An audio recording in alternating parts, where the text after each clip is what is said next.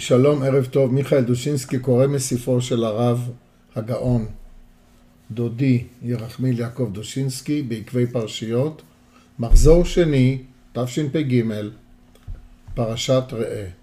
הכותרת עדות נאמנה. ושרפת באש את העיר ואת כל שללה כליל, נאמר בעיר הנידחת. עיר שכל הנשים שהיו בה נדחו, הדיחו אותם לעבודה זרה. רבי אליעזר אומר במסכת סנהדרין, כל עיר שיש בה אפילו מזוזה אחת, אינה נעשית עיר הנידחת, שנאמר, ושרפת באש את העיר ואת כל שללה כליל.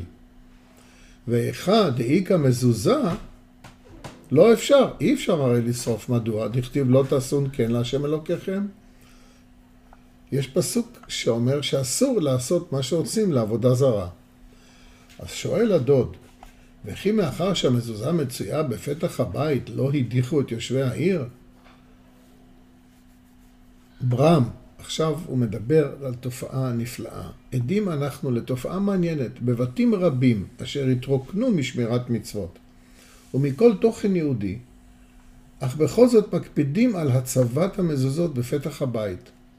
גם אם לא בכל חדר לפי ההלכה, אבל בפתח הבית הם שמים.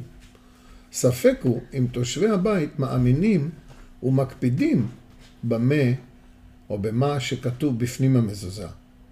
ואהבת את השם אלוקיך, והיה אם שמות תשמעו אל כל מצוותי, אשר אנוכי מצווה אתכם היום. אולם נמנעים הם מלעקור את הסימנים החיצוניים של השתייכות ביתם וזיהויו כבית יהודי. כן, אפילו בתל אביב, עיר הקודש. משאירים הם את המזוזה כסימן היכר מבחוץ להראות כי אכן ביתם בית יהודי הוא.